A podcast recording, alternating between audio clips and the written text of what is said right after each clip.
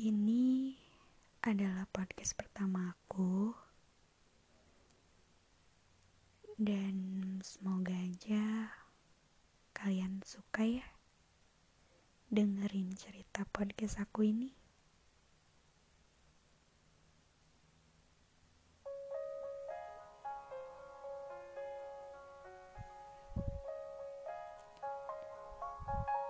Yang lagi patah hatinya Semoga lekas sembuh ya. Yang lagi suka sama seseorang, tapi dia nggak suka balik, jangan sedih. Yang sedang terjebak di zona friendzone, keluar yuk. Sakit tahu, terus-terusan di zona itu. Dan teruntuk orang yang sulit banget kehilangan seseorang sulit banget buat ngelupain seseorang. Pokoknya campur aduk deh. Kayak kok aku gini sih? Kok bisa ada kehilangan sih kok bisa ada rasa sedih sih? Kenapa? Gak apa-apa, itu wajar. Kan puncak dari patah hati itu mengikhlaskan. Mengikhlaskan dalam artian, ya saya bahagia melihatmu bahagia Walaupun bahagiamu bukan saya lagi. Mungkin beberapa orang menyebut hal itu bukan hal yang logis dan termasuk hal bodoh. Tapi semua mengatakan hal yang sama kan? Ya, kan beda persepsi lah ya. Wajar. Hubungan yang gagal itu gak perlu ditangisin. Gak apa-apa. Nanti kita coba lagi. Hmm. itu tuh sebenarnya fase untuk lebih kenal sama diri sendiri tentang apa yang benar-benar kita mau sama apa yang sebenarnya kita butuh.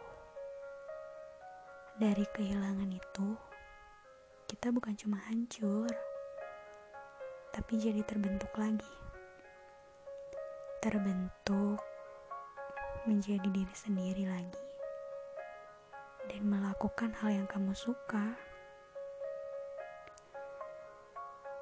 Kamu mau kan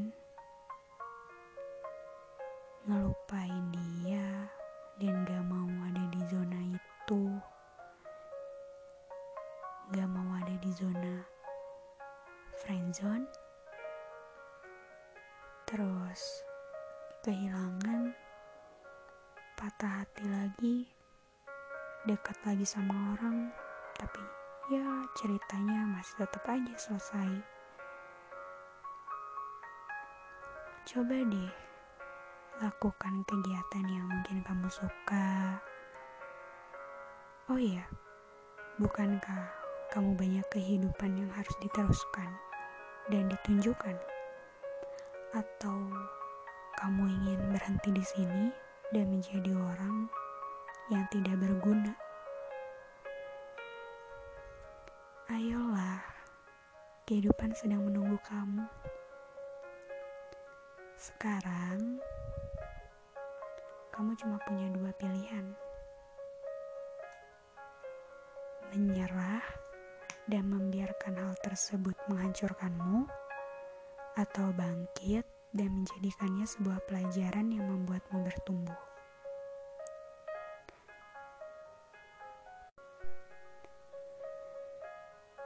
Maafkan juga orang-orang yang sudah melukaimu, dan yang paling penting, maafkan juga dirimu sendiri. Yang hilang itu akan digantikan, yang sakit akan dipulihkan. Ya, mungkin sekarang itu berpisah adalah pilihan terbaik.